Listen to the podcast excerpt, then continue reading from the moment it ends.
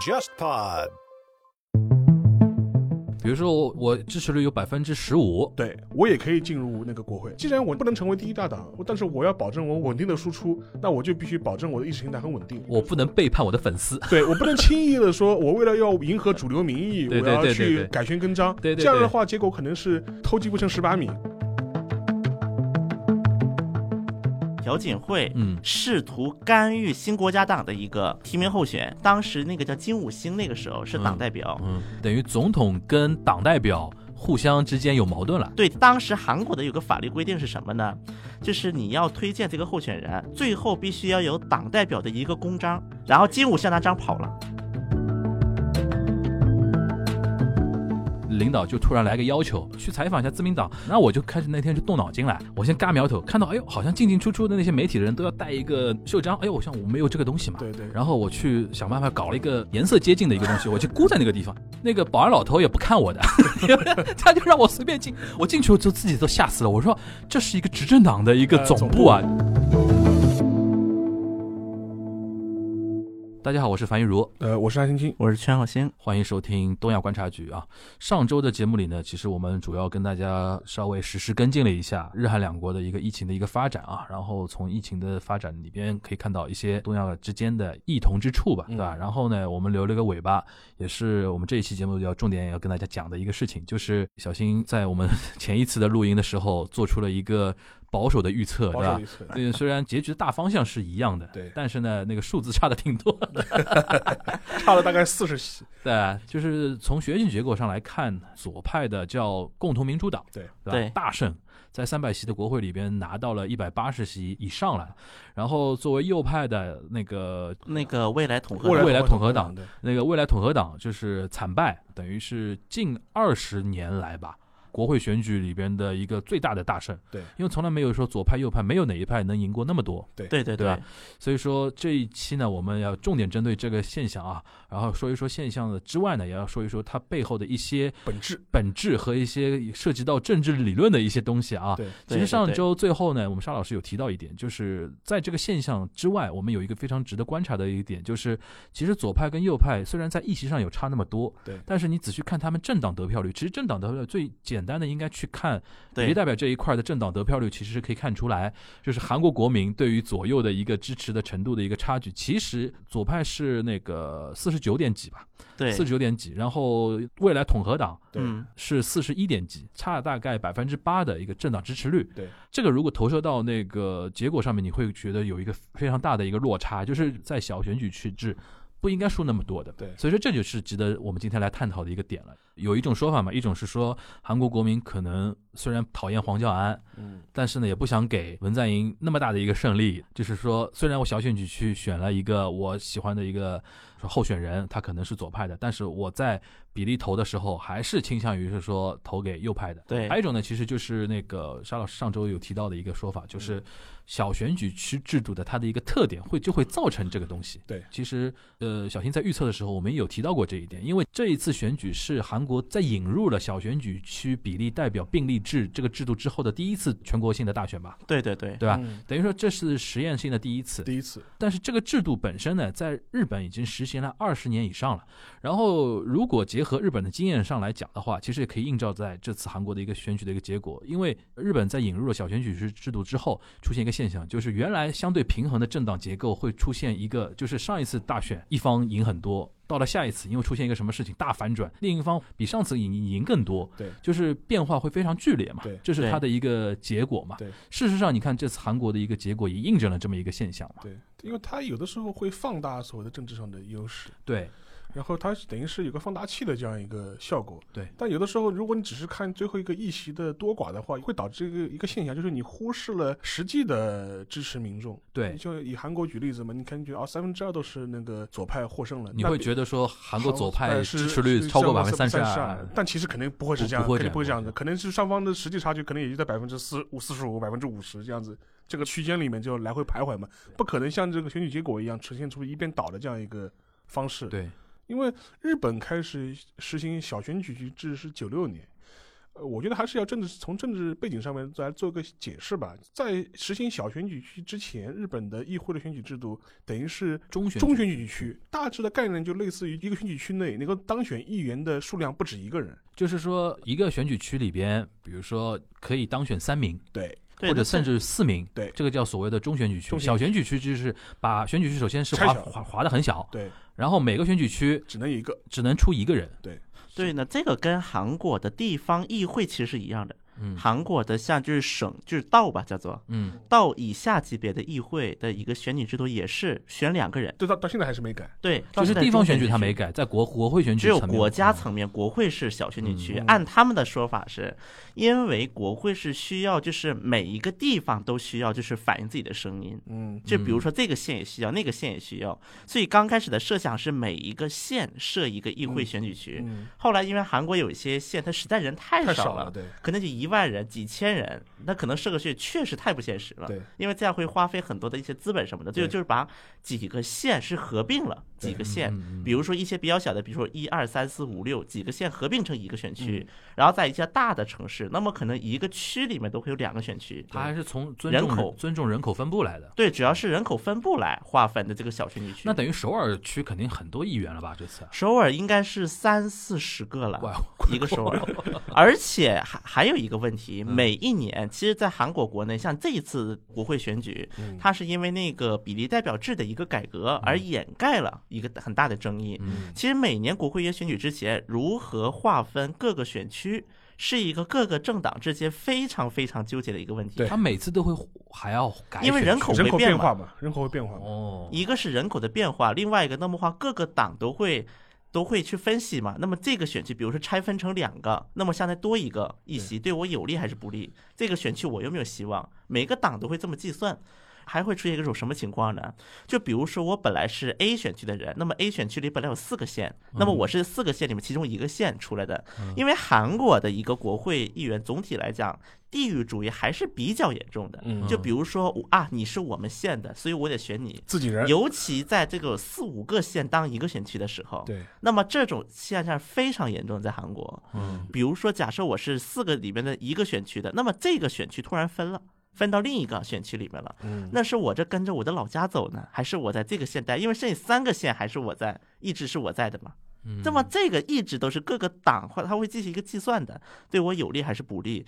然后最后妥协的结果其实也是一个政治妥协的一个结果，会出现这么一个情况。我听你这个意思，好像就是说韩国引入那个小选举区制度的一个考虑，好像还有它一点地域政治的一些考考量。是，其实地域政治非常重要的一个那。比如说像我们刚才我跟邵老师提到的这种，他那种负面效果啊，就是嗯比如说选举一边倒的情况特别大，这种他们在评估这个制度引入的之初有没有考虑到这一点呢？其实是有的，其实即便这样，他还引入，因为它嗯小选举制的话，它不相当于是每个县都有个自己的一个代表嘛？嗯。那么这个是他们的第一点考虑，嗯，就是能够代表一些更基层的一些声音，因为它范围更小了嘛。这是他的一个核心考量。那么这是第一点，然后另外就是小选举区，它也更有利于一些个人，就是评价个人，嗯。因为我们哦，从就看候选人对吧？对，因为哦我们从这一次的这个议会，就韩国的国会选举的一个结果来看，那么一百八十席嘛，嗯这个一百八十席是。共同民主党嗯加上共同市民党，嗯。对。那么共同民主党只在小选区参选，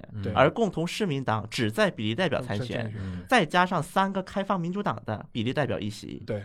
那么再加这个是一百八十三席，对。嗯然后正义党也是个左派政党，还有三席，对。那么加一百八十六席是左泛左阵营是。对。那么我们可以看到的一个点是什么呢？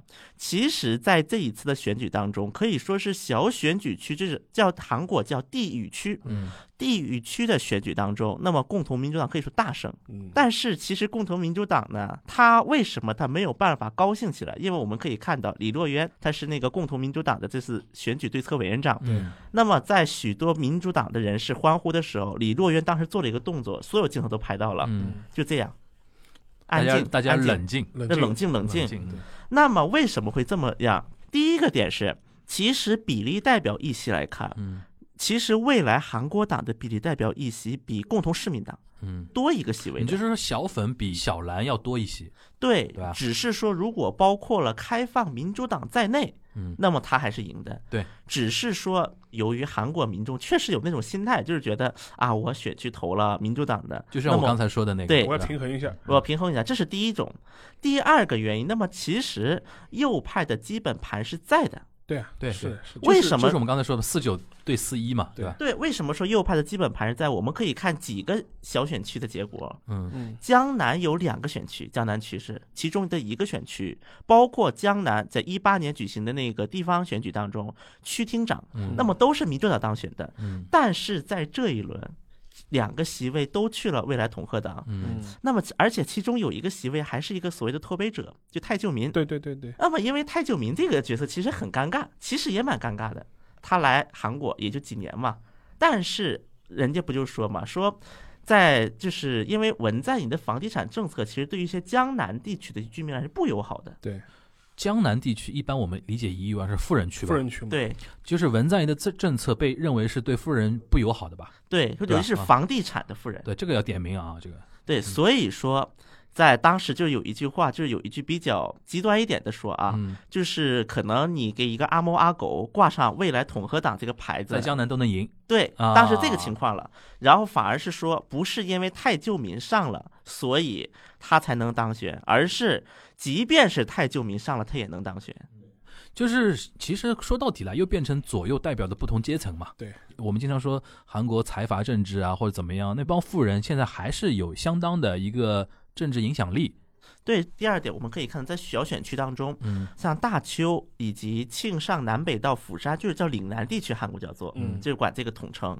在岭南地区，其实这次民主党挺惨的，嗯嗯因为在一六年的那次就是国会议员选举当中，嗯那么韩国，那么民主党在大邱有两个议席，嗯这一块一直以来是铁定的票仓。右派大票仓嘛。对，对，尤其是在大邱和庆尚北道，嗯而且在那个朴正熙的老家啊，叫庆尚北道的龟尾市，叫做嗯龟尾市长，民主党上台了，一八年的时候。嗯然后当时甚至有人就是因为以前苏联不是有个斯大林格勒嘛，对所以韩国人管那个龟龟尾起了个外号叫做朴正熙格勒，就这么一个地方。但是在那一次大邱出现了两个议员，嗯，而且在釜山有五个议员当选了。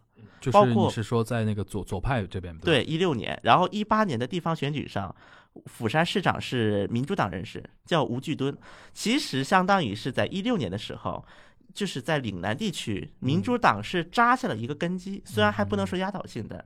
但是为什么之所以这次丢掉了岭南，他还是能够大胜？一个原因就是因为在全罗道地区，在一六年的时候是投票给安哲秀了。嗯嗯安哲秀的国民之党的形态是，是相当于是民主党一些老派的以全罗道为根基的政治人士嗯和安哲秀的一个政治联盟。左派被分票了。分票了，对，所以说在一六年的时候，全罗道地区都是那个国民之党嗯当选了，然后现在那些就是跟安哲秀当年结盟的那些老派的一些政治人士分出来叫民生党。嗯这次民生党零席位，嗯，这个其实就是回到那个小选举区的一个最大的一个特点嘛。首先就是一边倒，对。第二个就是小党没有生存空间嘛。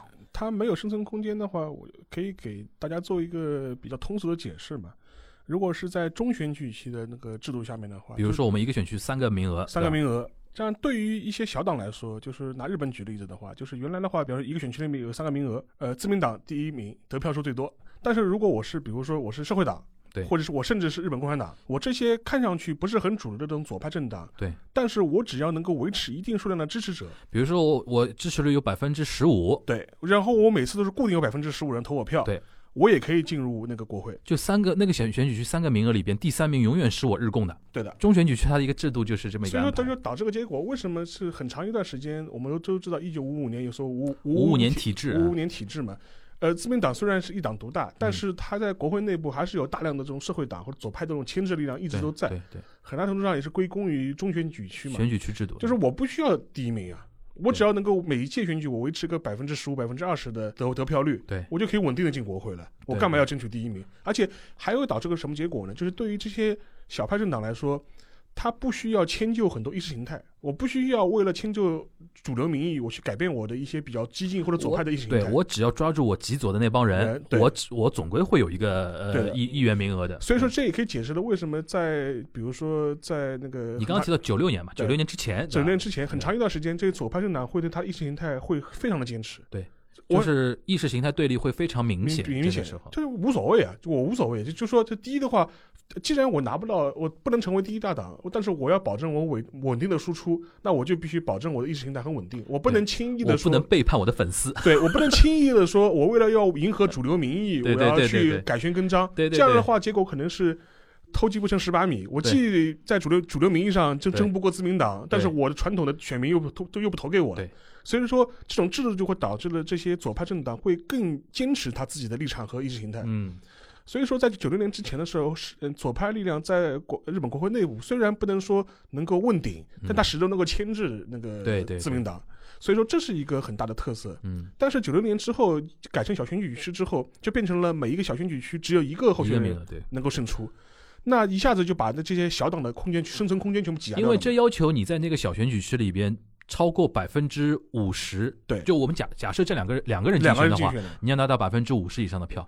如果四个人竞选的话，你要拿到比如说百分之三十，或者说那个二十五以上的那个票，才能拿到一个名额。对，那对于小党来说特别弱势了。比如说我日共我在这个小选举区本，来就百分之我，常规的一个支持力量是百分之十五，对原来是一个大选举区的话，我能排到第三名、第四名，我还能挤进国会。对，现在要求我拿百分之三十以上的票，我拿不到呀，永远只能输给自民党，自民党。是这种所以说，其实这点跟韩国现在面临一个很尴尬的情况很像啊、就是我觉得韩国的尴尬从现在开始了，对，就是 就是日本走了二十多年的道路啊，今年韩国人第一年开始要走这个事情了。因为当时我可以说个背景嘛，九九六年他们做那政治改革的时候，嗯。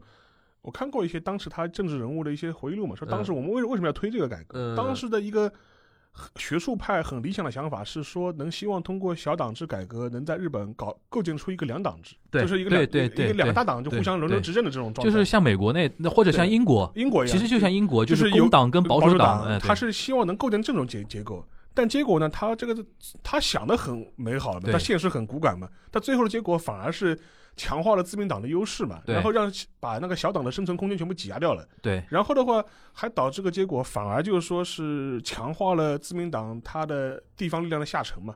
对。然后他，因为我们都知道自民自民党就是传统上他们会说是个农民党嘛，因为对，农村基本上就自民党的票。是，是个农村党嘛，就是所以说你在日本的一些山区地带或者是它一个内陆地带，其实相对来说自民党的力量会非常强。嗯，呃，这因为第一个嘛，农民本来就保守嘛，对。第二个是另外一个原因，就是说是日本它自民党的党的力量比较大，对。它能够做基层动员，他能够深入到最基层，所以说，但这一点的话，你让一些小党去，他没有这个财力去做这个事情、啊，对对对对对就是说是这不可能做这个事情，对对对所以说反而强化了自民党的优势嘛。对。然后，更何况九六年以后到日本政坛来说，就是所谓的非自民党政权，又是风雨飘渺的很厉害，然后整个状态呢又不是能够形成一个长期支持的状态，所以一旦他丢到政权之后，这些小党就跟着完蛋了。对，小党一旦完蛋之后，你让他重新回来，就基本上就回不来了，就。从九三九四年开始，一直到那个小泉纯一郎上台这段时间，对。其实日本国内政党也像现在的韩国一样的，就就就就是分而合之，合合而分之之，搞来搞去，对吧搞来搞去？直到小泉纯一郎上台之后，对开始相对稳定一点。相对稳定一点。所以说，从这角度来说，现在他们日本人很多也在反思嘛，说当年那个小泉局制改革可能效果不彰，对并没有达到他当时预期的哎，对，设设计的效果嘛。就是你刚刚才石老师那个说的蛮好的，就是理想很丰满，现实很骨感，真的而。且还有一个很附带的那个副作用吧，就是说说嗯导致了现在日本的话。就是现在日本人年轻人他对政治参与度不高，很大的原因，呃，很多人分析说跟小选举区也是有关系的。嗯因为很很简单嘛，说一旦小选举区有一个长期固定的候选人，强力候选人，就没人出来了，对吧这？年轻人不要出来了，我出来干嘛呢？就是我就是就是我浪费生命了，就是说就是我不可能赢你的嘛。对，他的从政意愿就大幅度下降了嘛。其实就是社会多元化被抑制了嘛。对的，还有一个就是刚才补充那个呃，我补充一点啊，就是嗯关于小选举区它的一个负面作用，因为刚才小新提到了，就是这次那个很多人还是认那个候选人嘛，嗯每个区的候选人，我觉得一开始可能会有这个效果，但是到后面啊，它会有一个负效果，从日本身上看到了，议员或者是议员候选人个人的魅力会被淡化，为什么？就是对。就是党的意志，党的意志。因为党对于每个候选区选哪个人做候选人，他的力量会越来越增强。对，因为比如说那个像安哲秀啊这种人，这种很有特色嘛，就是一人在党之上了。对，未来会党在人之上。为什么？就是我如果是个党的干事长，钱啊资源都在我手上，谁不听我话，我不让你去做候选人呀。对，这个最经典的例子就当年小泉纯一郎的那个邮政照造反嘛，造反嘛，就是他要推一个法案，自民党内部有人造反嘛，他我解散国会重新大选。重新大选。任何在我推那个法案投反对票的人，你的选举区我就派一个刺刺客客跟你去比拼。就是小吃这帮人嘛，就小吃百合子就这个时候出来的，就是我的党的所有资源都扑在我自己总裁推的那个人身上，然后那帮那帮那帮投反对票的人大败，对，等于反过来再造成未来自民党对于哪个选举区推候选人，他的力量越来越大了之后啊，有一个现象就是只要谁愿意做狗，狗谁愿意做党的那个那个奴才，谁愿意谁容易出头，你知道吧？其？实这个事在韩国已经出现过了，已经出现了，已经出现了。一六年，就是一六年的那轮选举，嗯。那个时候叫新国家党，就是朴槿惠那个政党那个时候叫，嗯。就是新国家党那次大败嘛。嗯那一次大败，其实一个最大的原因就是朴槿惠嗯，试图干预新国家党的一个整个的就提名候是选那个对提名候选全方位干预。嗯。然后干预了之后，当时那个叫金武星，那个时候是党嗯。代表，嗯。因为金武星他是非朴人士，他属于。但是呢，因为朴槿惠那段时间，等于出现了等于总统跟党代表互相之间有矛盾了。对，然后啊。但是党内的那个地位决定，嗯。朴槿惠当时权力很大的，嗯，而且朴槿惠当时做了个什么事呢？他基本是超出了法律范围了，嗯。他去给新新国家党去站台去了。啊，因为原则上总统是不允许这么做的，甚至当年卢武铉的那次弹劾，嗯。一个最大的借口就是卢武铉违反了政治中立，去给自己的候选人去说了两句话，啊没站台，啊就说两句话，嗯然后就被弹劾了。嗯，结果朴槿惠干了这个事儿，因为当时韩国的有个法律规定是什么呢？就是你要推荐这个候选人，最后必须要有党代表的一个公章。那当时那个党代表金武星，而且每一个公章敲就资源嘛，对，而且每一个公章的样式全部在那个选举管理委员会有备案的。就金武星手里捏着这个章，对对，然后金武星拿章跑了，跑釜山去了，他跑了是什么概念？就是他我不盖章了。哦这可以拿票拿票了，对对啊，对，然后因为那次朴槿惠是试图干预，然后当时给了五个人的名单，说这五个人你说什么也不能给那个推荐。其中有一个叫柳成敏，就是后来的总统候选人之一。嗯他是刚开始的是一个原叫做元祖亲朴，嗯，就是正宗亲朴人士。啊，就是然后后来根背叛，红苗正对，后来背叛了朴槿惠。啊，就是他就说嘛，说朴槿惠这种人不能当总统，当但是我觉得一六年这个例子啊，它有个特殊点，就是朴槿惠太特殊了。对，就是一般来讲，我们比如说执政党的出推出的总统或者首相，跟执政党的党首，我们一般来认为说你们的立场不会有特别大的一个不一样嘛。就是未来，我觉得小新可以继续观察一点，就是韩国现在引入小选举区制度之后嘛，其实从某种意义上来讲的话，比如说左派政党跟右派政党党首，或者说谁拿着那个图章，这个人的力量会非常强大。因为我看你不爽，我就不提名你嘛。举个例子啊，比如说你因为不听那个党首的话，话你选择以个人名义参选，这个选举区出现三个情况啊，一个对于一个选民来说，一个是我支持的党，一个是我喜欢的候选人，一个是对方的一个一个候选人，那我肯定不会投对方嘛。对，那他就后来就要考虑一个问题，我到底是要支持我那个党呢，还是支持我内心去投那啊韩国以个喜欢的候这一？届选举也出现了这种情况了。对说这种情况已经出已现了。经肯定会出现，因为我觉得这是小选举区的一个宿命嘛。宿命，但是韩国跟日本有一点不一样的是，嗯韩国党的力量很弱的，其很实弱啊。很弱的，就是你要跟党首、跟总统去拼，尤其在执政党里面。对会不会出现那种，比如说未来文在寅跟那个共同民主党的党首，大家意见不合啊？这种目前共同民主党，我们得看共同民主党内部的一个派系，像自民党、自民党的派系嘛。对，那民主党有个民主党的派系，嗯那么目前亲文是共同民主党股份最大的派系。嗯，无论你是哪一个党代表，嗯，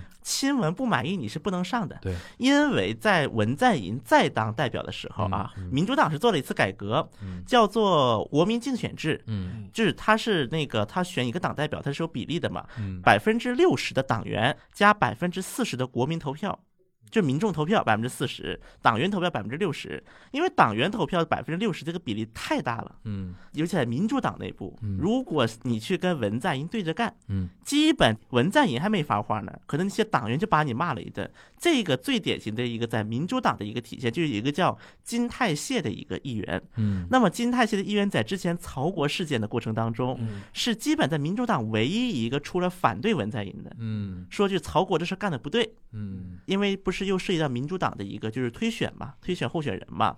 因为民主党在他这个选区实行的一个方法就是说，那个民调，因为当时有两个申请人，一个是金泰燮，一个还有一个女的，没有当过议员的一个女的，两个人去候选。对结果民调出现了一种情况，就是压倒性的去投那个女的，结果那个女的成了民主党的候选人。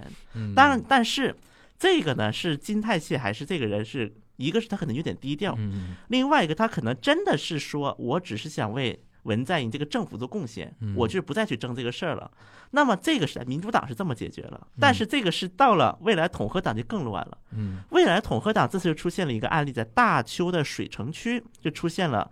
我不知道大家应该有印象，有个叫洪准标的，当时可是个大嘴嘛，大嘴特韩国版特朗普。对，洪准标这一次就是他的一个推选过程就出现了一波三折。嗯因为我们要知道，首先现在未来统合党不是执政党，所以说在不是执政党的党里面，那么就是派系最大且最能够掌握那个发言权的应该是党首了。嗯那么当时的党首黄教安，那么黄教安和洪准标，他这可能是黄教安对于洪准标有竞争意识吧。嗯。另外一个可能就黄教安就觉得洪准标你上来可能就不太好，嗯。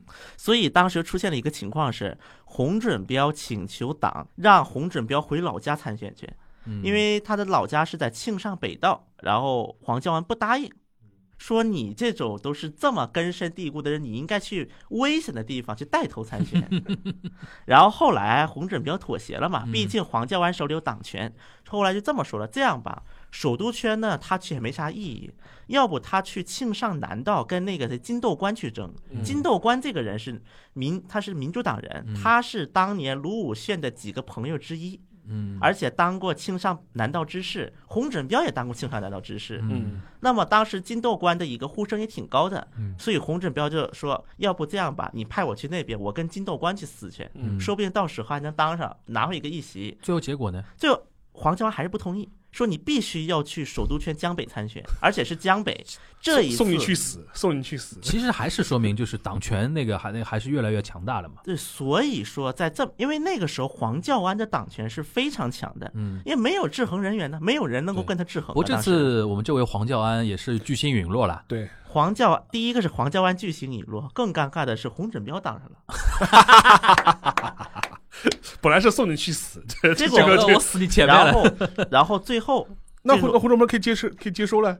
最后洪对啊，准洪准标说我在一个艰难的选区我选赢了，对我为党挽尊了，对吧？不是这次，其实后来洪准标最后在大邱参选嘛，嗯最后也没有去那个庆尚南道。啊，等于是他最好也没去一个危险的地方。但是在嗯这个大邱这个地方，明显能够看到黄教官是想置红准标死地在哪里呢？嗯他也用了美女刺客这一套，也不算美女啊，嗯反正就是四十多岁的一个比较新的一张脸嘛。对对对对，然后给 freshman，就是就是黄教儿 children，然后挂了一个黄，就是未来统合党的牌子，跟嗯洪准标竞争。对。于是，在大邱水城乙选区嗯，就甲乙丙丁的乙，嗯就出现了三个候选人：未来统合党的一个、民主党的一个和一个红准标，其实对于那个黄教安来说，红准标是一个烫手山芋，就刺儿头。我我想把你搞掉，对吧？一般几种方式，第一个就是你去跟那个呃我们的对家对 PK 去 PK 一个这个在一个非常不利的选呃不利的选区 PK，还有一个就是啊你要选一个稳的，也可以选，那我派一个我们由我党意识授权的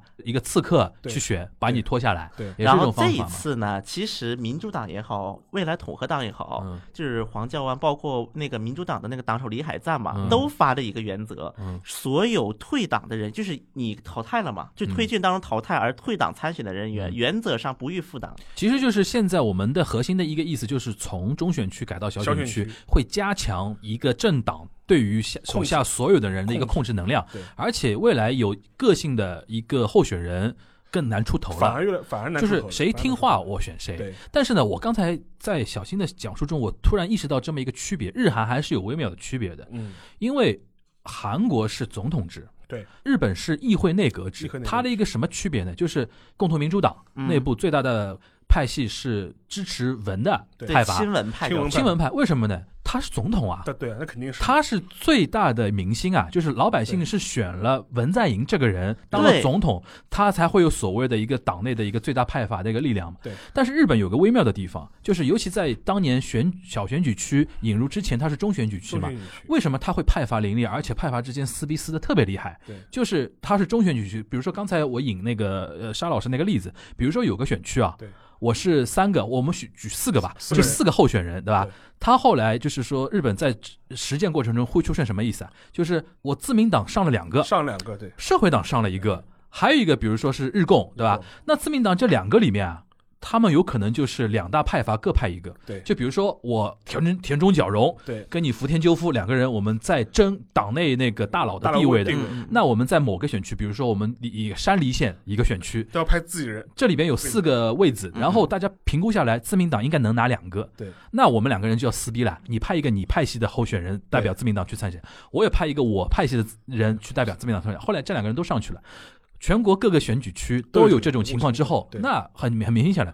我们虽然都叫自民党，对，但是你是田中角荣的人，对，我是福田赳夫的人赳夫的人，对那我们就撕逼了。对。就撕得很厉害，而且日本长期三十八年是自民党独裁政治嘛，对，它其实党权跟政府权力是高度绑定的，所以导致那个时候撕逼撕得特别厉害，而且呢，就是有个什么呢？那当时日本看自民党总裁选举对。的关注度要比指名首相要高，为什么？自民党总裁等于首相，对，然后等于是我们派阀之间撕逼撕下来的那个胜利者对。才能成为首相。首相这个东西呢，其实有一个间接民主的一个一个概念了，就是老百姓不是直接选首相的，对。对，我是选自民党，我只是选自民党，然后你们出一个首相，啊，那你是我的首相，这个光环跟能量跟韩国是没法比的。韩国是直接选总统啊，对，你们是喜欢我文在寅啊，不是喜欢共同民主党啊。所以说，共同民主党选出来之后，我在党里边一言九鼎嘛，这个是逻辑上是这么这这么的一个逻辑。我很好奇一个问题，日本有没有这种情况？比如说日本选议员的时候，嗯比如说他是个自民党候选人，他发个跟安倍在一起的照片，有啊，有啊有有有有有有有有，很多的，因为在韩国这一轮这个就是什么嗯小选举区选那个进入之后，嗯，自民党总裁跟干事长就是党三义啊，他们都是一帮人，他们的意志其实是决定了就是你的那个资源资资源安排嘛。资源安排。那我肯定，比如说我是一个，比如说安倍的一个狗仔马仔马仔。马仔，就是我我代表安倍参选，对吧？对。我肯定是安倍在我边上拍个照片比耶啊什么的，对。这是我认定的一个候选人哦，大家投他哦，对。那我们就就投他嘛。对安倍认定，安倍认定，质量保证的。因为这一次呢，在韩国这种现象尤其的严重，嗯。就基韩国本上我觉得应该比日本严重，比日本严重。因为你本来文就文就是政治明星嘛，对。对吧？所以说这一次选举的这个结束之后，韩国有一个说法，嗯。以后民主党的政就是内部派别，嗯以后就得改成这样了。嗯，直系亲文、泛亲文，就你几个派别就得这么分了。就是中央军还是地方军，对吧？这就是普代大名跟外外洋外洋大名，就就就。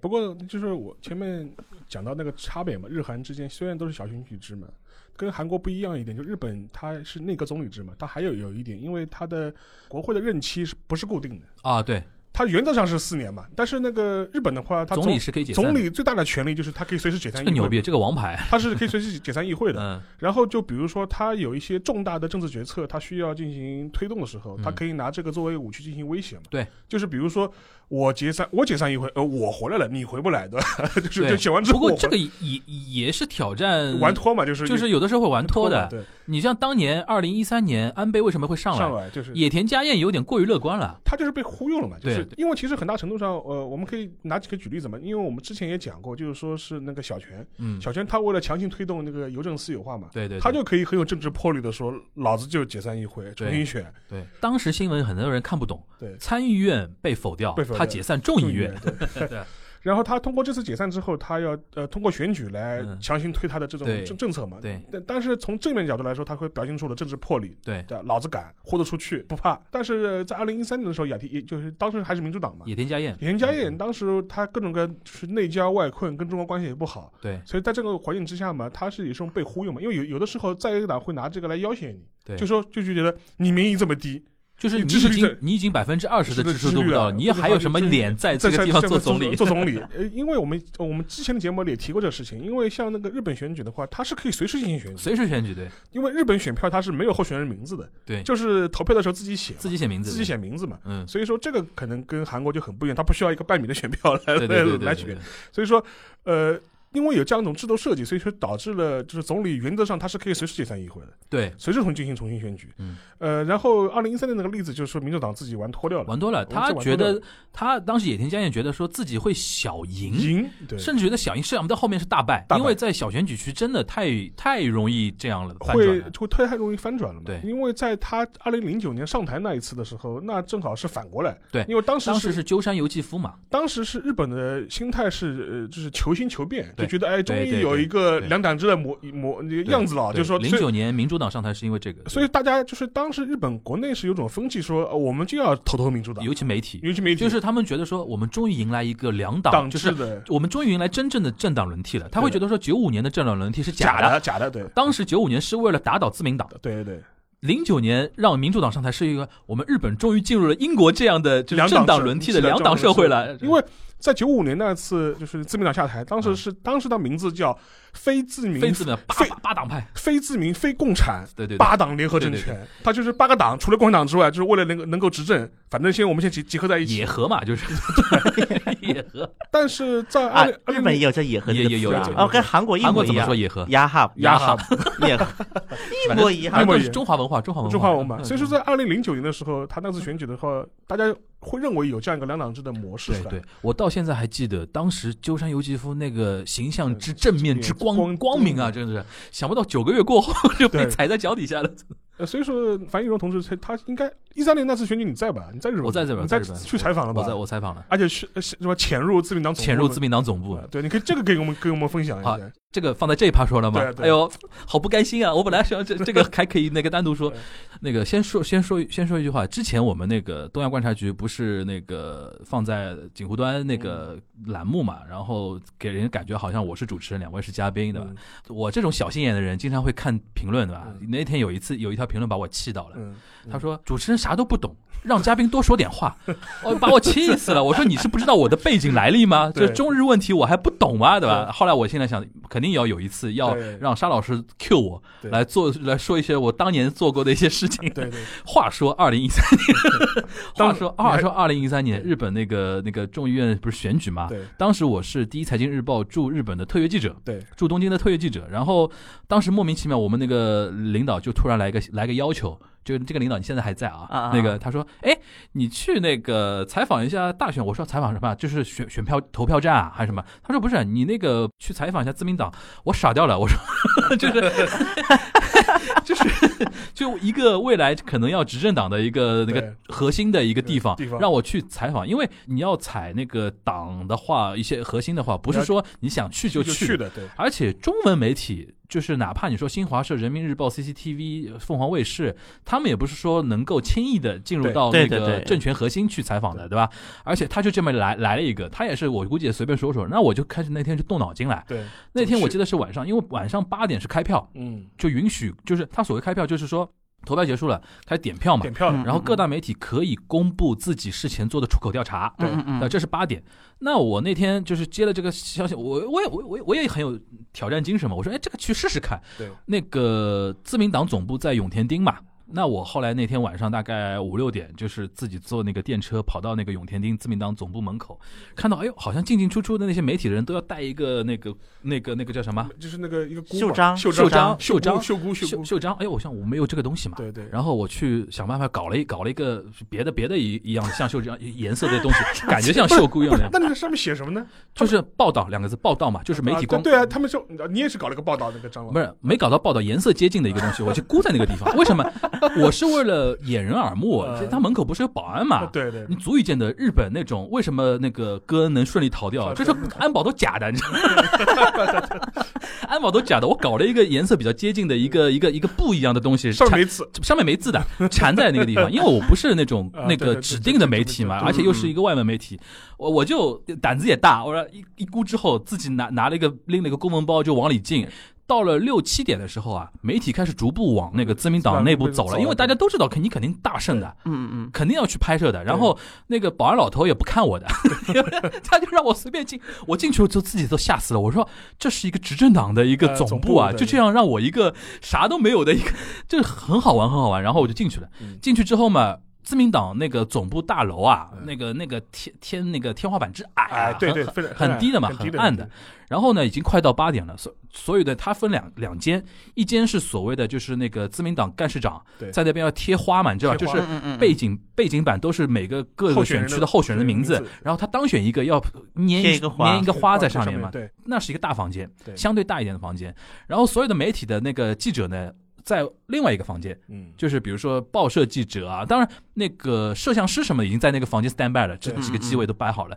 然后是文字记者啊或者别的采访记者都在另外一间，因为先要看 NHK 啊什么八点出来的那个出口调查，然后先把那个报道的基调先定好嘛对。大家都都在那个房间里面看电视，然后我就凑上去了。然后我也不敢跟别人多交流，怕怕露馅嘛。然后我就我就光听，听到几个老的那个记者老的一个记者在聊天，这个东西后来我还反映在稿子上，大家可以往上网去查那篇稿子，很有意思。当时你知道，就是自民党是选择在自己党部做开票中心的，民主党是没有在自己党部做开票中心。为什么呢？因为民主党的那个党部可能比自民党更寒碜一点，所以说他一般都是借东京都内的一个大型的酒店的一个会议厅。会议厅，然后做开票开开票中心，记得当天晚上，因为自民党虽然是冬天啊，党部里面人很多嘛，对人很多，大家摩肩接踵的，很热嘛。然后有一个老牌的记者，他就说，就是资深记者，他就说，他说他妈的，早知道去民主党开票中心了，这里多热，那里肯定人很少，很很凉快的。他这个话其实反映了他，我们已经知道，媒体人知道那边没人的，对就是人气很低嘛。就是当时我就混着，八点大概提前大概五五六分钟，那个监义委就进来了。嗯，进来之后，大家开始拍拍照，叭叭叭开始拍照，然后开票了。开票一看，就是当时给我印象就是一边倒，非常震惊嘛，对，就民主党输那么多，然后过了大概十几二十分钟，安倍进来了，对，哒哒哒哒哒开始来。安倍进来之后，就是各个媒体连线，对，呃，这家朝日电视台、富士电视台开始聊，呃，未来怎么弄啊，怎么？因为他当时还没有正式做首相嘛，就说一旦上台之后会怎么怎么样改革，怎么样怎么样改革，怎么样改革。就那是二零一三年，嗯我是深入日本权力核心的一次经历啊，就是你现在听听都觉得难以置信，对，门口那种老头保安 都不管你的，你知道吧？所以说也是什么近距离接触过对，当时开票的整个过对程对对对对对。然后就因为这个画非常有画面感嘛，因为嗯。如果你看那个相关新闻的话，就是一面墙贴的都是候选人，对。然后当选一个贴一个花，对。然后每个人抱个达摩出来点点眼睛，对对对 对吧？就是他是开票中心一个，还有一个每个议员他有一个事务所嘛事务，所一个。就达摩嘛，达摩其实就不倒翁的意思，对对对。就是然后要点点他一个眼睛，点个眼睛是还愿了，就是。按按时当选，哎然后万载万载万万载，那那那道东西。我这我怎么听起来跟韩国好多地方也挺像的？我觉得选举文化其实蛮接近的，蛮蛮接近的。选举文化蛮对就接近。我也有不类似。韩国喊万岁吧，当选当选喊万岁，不，韩国只有一个人喊了万岁，嗯太久民，嗯太久民喊了万岁，大韩民国万岁，自由大韩民国万岁。太久民不是你刚才说的那个托，特威者，他大概是在北面万岁喊惯了。日本的话，一般是就是比如说议会解散会喊万岁，对对对。万岁万岁，他他当然他也不喊什么万岁，他反正就是 喊万岁，他也不喊什么万岁。这对对，他其实一般还是针对比如说天皇讲话的时候，本届就是本跟本年度开议的时候，对对对因为天皇会去嘛，对对对读完之后会喊万岁，然后就是一个就是解散的解散的时候候，会喊万岁，然后但是韩国人就会觉得你喊万岁很奇怪，对，很奇怪，因为当年就太旧民嘛，嗯。刚来韩国的时候嗯，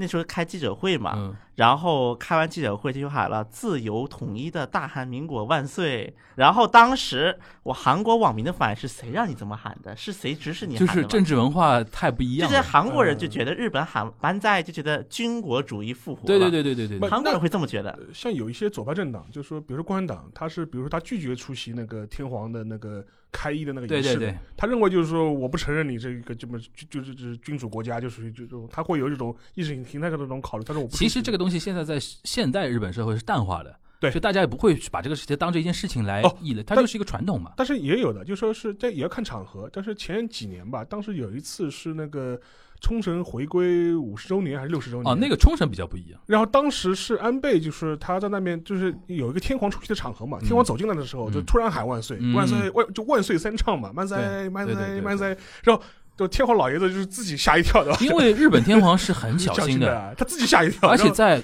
冲绳嘛，冲绳是当时冲绳总站嘛，死了很多人嘛，对。他到冲绳都很紧张的，你知道吧？所以说后来当时是第二天的时候，菅义伟还在记者会上被人问这个问题，对对对他说你这个什么意思？就对。他说还就是做了番解释嘛，意思说啊，我们只是没有别的意思，只是为了表示那个回归祖国的这他很慌的，他很慌的。对的，是的，像我觉得这个问题啊，在韩国就是也会出现，但韩国的主角不是天皇，嗯。是全斗焕。嗯。全斗焕去光州，因为全斗焕在光被光州那个五幺八，对啊就是那个运动的一些组织被告了。哦，告了之后呢，他因为全斗焕他个人也不想去光州，对啊，肯定啊，刚开始他是回避的申请，然嗯。后后来回避申请没有通过。这次因为说原来的审判官参选民主党议员当上了，嗯，嗯所以换了个审判官，他必须要本人出席一次。嗯。所以说现在说光州警察也很忙很乱了。嗯包括为什么在光州地区民主党能够压倒性的席位，很大的一个原因就因为全斗焕那个五幺八，嗯，原因非常非常大的。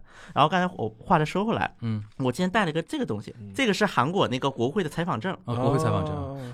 哦今天今天我们两个深入聊一下，我们是如何接近中日日韩两国权力核心的啊对。对对对对，是这样的，我也有过类似的经历，去嗯参访共同民主党，那个时候是文在寅。啊，因为像日本，它最大的一个选举是议会选举，因为议会的总裁多数当总裁是总理嘛。对。韩国是总统是直选制，对所以韩国最大最大的政治活动是总就是大选。中大选对，对总统大选，然后总统大选，我当时是大概在前三天开始去嗯共同民主党党部去盯，嗯。因为共同民主党党部在大选之前刚买了他的那个大楼，啊，在那个之前是在国会的附近是租了一栋楼，嗯。租了两层。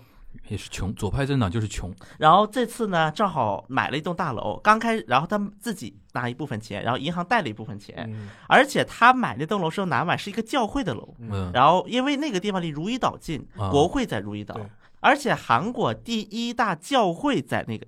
不是韩国第一大，是亚洲第一大教会，叫如意岛纯福音教会，也在如意岛，而且就在国会对面。嗯，所以说那栋楼其实是纯福音教会的资产，就那如意岛这个地方是权力的核心，一个是宗教权力的核心，啊，另外一就各类个是政各治权力的核心各种权力的核心嘛。然后咱，然后电视台也在那儿啊，KBS 总部在那儿啊 MBC 后来是那搬了。等于高度的在那个地方了。然后当时韩国的那个政党总体的一个趋势就是说院内政党化，嗯就是不无论是发布会呀，还是一些就是开会呀，越来越喜欢在国会里面办。嗯啊，所以本来呢去党部的机会是很少的。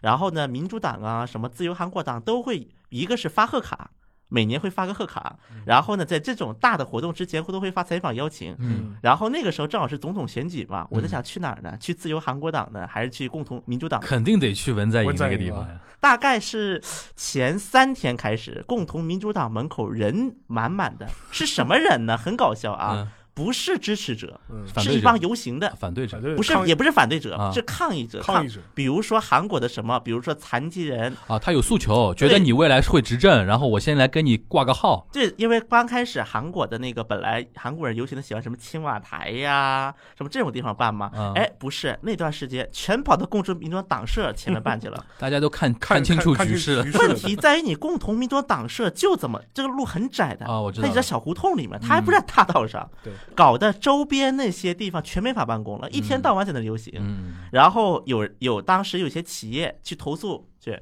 为什么这么天天游行，我们咋干活？人家说了一句话：“哎呀，忍忍吧，文在寅马上就要进青瓦台了，到时候都报青瓦台游行去了，你们这就没事儿了其。实就是旁观者清嘛旁观。者清了，对，然后因为是院内政党化，所以说我也只去过那一次民主党党社，去过两次，嗯。我总共才去过两次哎民主，党党社。那个也是开票什么的，也在民主党社内部，我当时拿着证件的嘛，嗯，因为韩国人这一点比日本稍微严小一点，军比你好，他持证上岗，不是韩国严一点，韩国比日本稍微规范一点，啊在哪呢？对对对因为国会那个事务处，韩国叫做、嗯嗯每年会发一个手册，手册里面，比如说所有在国会有登记备案的媒体的联系方式啊，都会在上面。就理解了。就你拿这个东西去共同民主党那儿采访，人家看你有这个东西，也会让你进。一个是有这个东西，另外一个是因为我有了国会证件，所以说共同民主党会给我联系，对，他们会跟我取得联系会。会啊，就是问问发邀请，问发邀请你你要不要来？发邀请，对啊，是这个意思。所以说当时我那待遇比我高多了。我们这种是潜入的，不是，当时我印象特别深的是什么呢？因为韩国人他首先这种管制方式，日本是强不少的，就是在嗯韩国挺难混进去的。然后当时他们那个民主党那个党社嘛，叫做、嗯。我印象最深的就是一进民主党党社有两个人的雕像，嗯。一个是金大中，一个陆武铉 头的一个雕像，然后再往上进去，它是有三间房间，第一间就是给文字记者用打稿子用的，就是里面有 WiFi 媒。体室嘛，对吧？对，第二个房间就像刚才你说的一样，会有人在那贴花。总统选举就总统选举贴地区，啊，然后还有第三个房间，第三个房间是大讲堂，嗯特别大的一个大讲堂。嗯然后大讲堂是这样的，就是这个大讲堂不有很多座位嘛？嗯，最前排就是那些党的那个候选人就代表。哦，代表大讲堂的人群前面有大概六台电视，然后这个六个电视是怎么回事呢？首先，韩国的那个出口调查的制度是这样的，嗯三大电视台联合操作，嗯联合调查，但是出一个结果啊，不，但出三个结果哦，，出三个，虽然是一起调查，但各自分析。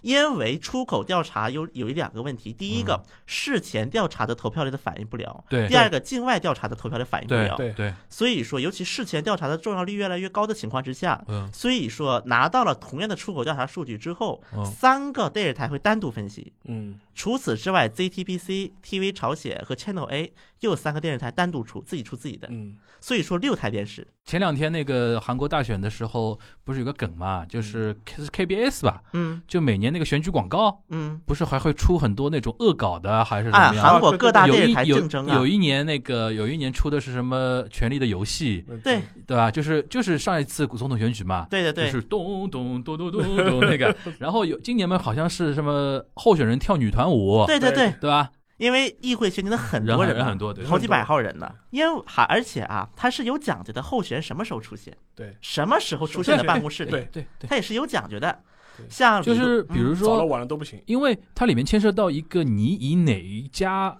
出的结果作为自己当选确认的一个结果，对。有些是他们内部自己会有一个点票中心，对。就是我自己只要点票，我确认我赢了对，我就出来说宣单方面宣布当选嘛。对。还有一种是什么？日本嘛，有的时候会看 NHK 的一个结果韩国是这样的，就是韩国的开票是有这么一个，就是就是如果是总统选举嘛，它会有个 magic number，就是因为开票速度大家都一样的 Magic。number，对，嗯。大家因为开票速度都是一样的嘛，嗯。他们就这么做，有一个叫做魔法数字，对。就是如果你一个候选人的投得票率过了这个数字，嗯那么肯定是当选了。啊，就然后像如果是议会选举的话，那么因为他很多地方在开票嘛，他会就每个候选人旁边就会出突然出现一个有利、确实。啊，这一样，确定这一样，这这个一样，这个一样一般情况下，什么时候会宣布就是当选？就是在一般会显示确定，嗯，对就是各个电视台会都打出“确定”两个字幕的时候，对，就会一样。对，宣布当选。那次我记得印象很深，因为我那一次跑总统选举是共先在共同民主党党部嗯看了这些人的反应，嗯然后再跑到开票站，因为当时我有开票站的证件，嗯，就是开票站，因为但是开票。是单个开票站的单个那种，对对，最大的开票站嗯去的是就是中路嘛，首尔中路的开票站。对，然后因为那个开票站正好是青瓦台在那儿嗯，然后在中路大概看了一会儿，因为其实开票站上面没有屏幕的，所以我只能刷手机，嗯，嗯，就是但是开票票站能看到什么呢？开票就一大堆票突然就那么倒出来，哦，然后计票就就点票的动作啊，对对对，然后正好来了个短信，因为正好前一脚文在寅那个显示确实已经开始显示了。啊，确实显示之后，然后文在寅阵营就来了个短信，说我们会在光化门有一个感谢活动，就是我们确认的已经当选了，对吧？对，就是感谢民众。对然后因为青瓦台离光化门是很近的，对对对。大概就两三公里路嘛，对，然后就赶紧跑到青瓦台，当时已经里三层外三层了。对然后文在寅后来，然后正我看那旁边横幅已经准备好了，嗯，说感谢文大总统，文大总统我们支持你，就怎么 治的？我估计可能他们已经想好了，肯定当选了。两套方案嘛，两套方案，理论上理论上嗯备好两套方案，还一套烧料，包括我当时跟很多韩国记者聊，我嗯。看他们电脑里啊，嗯。虽然他们不跟我说，但是我瞄了一眼他们电脑，电脑已经开始写了 标题都文大总统，对，已经开始打打文大总统了，嗯嗯嗯文台通令怎么怎么样了，已经开始。我们那个时候也是的呀，就是我瞄那个那个记者电脑的呀，就是自民党狂胜都写上去了呀。对对对，他其实胜已经写好了，写写好了，对，是狂还是大？大。还是那个险还是怎么样？他先空着，然后 NHK 一出来，NHK 那句话第一句话就是 NHK 根据我们 NHK 的出口调查，我们郑重向那个我们的观众宣宣布布，自民党这次将取得取得重大胜利。然后那个，然后然后那个多少大概多少预测席数一说，然后你就看到一堆文字就叭叭叭叭叭叭叭开始。但是啊，在韩国就出现了一个乌龙啊，嗯，韩国的一个门户网站头条打出了洪准标当选新大总统，手抖了，手抖了，手抖手抖了，了手抖了。我估计可能是两套方案都对对对配好了，对然后点了一下。手抖点手抖了一下点错了手抖了一下点错了，点错了。然后当时我记得就是基本上前脚韩国门户出现了“确实”两个字，嗯后脚就收到了文在寅阵营的短信，嗯，然后大概过了半个多小时之后，然后到了光化门的时候，文在寅已经快到了。嗯，然后文在，因为当时文在寅是靠着反漂游行这一波挡上的嘛，嗯反漂游行的发源地不是光化门嘛，嗯，所以他都没有去党部，直接去光化门了。光化门，对，其实这这里边也体现出韩国总统制的一个特点，对因为是选人嘛，所以说选举当天结果一出。那个，因为我们可以把韩国选总统的选举对应到日本就众议院选举嘛，因为众议院是决定内阁、决定总理嘛。